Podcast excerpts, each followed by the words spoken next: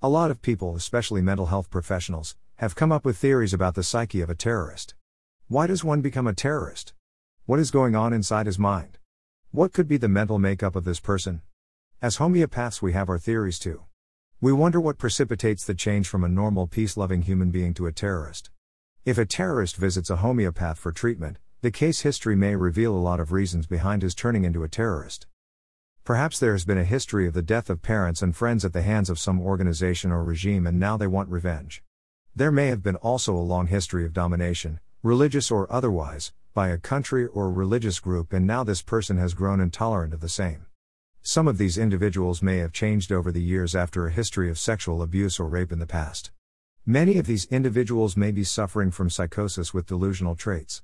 They may have various fixed ideas that are difficult to change, for example, a delusion that everyone is an enemy, or that he and his people are persecuted, or that he has been betrayed, or he has to murder. Gradually, these thoughts seem to be a reality, and then he has a desire to attack others, to kill. He becomes discontented and is estranged from society.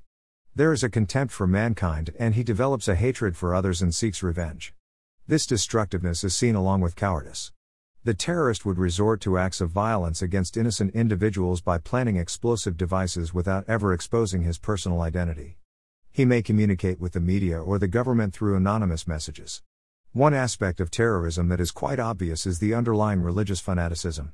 He calls himself an anarchist or a revolutionary or a martyr, and he wants his religious beliefs to be heeded by the world. Using his religious fanaticism, he may incite others to join him in the senseless acts of terror. If such a person came to us and we saw some of these features in his history, we would think of giving him homeopathic medicines like Merc sol, sulfur, anacardium, Nux vomica, or Staphylos aureus. These might hopefully change his outlook towards life and turn him into a humane human. If a terrorist is in custody and exhibits the symptoms described above, homeopathic medicines like Stramonium and Hyoscyamus may help control his delusions make him less destructive and remove his hatred and intolerance for others and other religions. For homeopathic consultation for your symptoms, you may visit Homeopathic Healing or send an email to office at to meet the homeopathic specialists.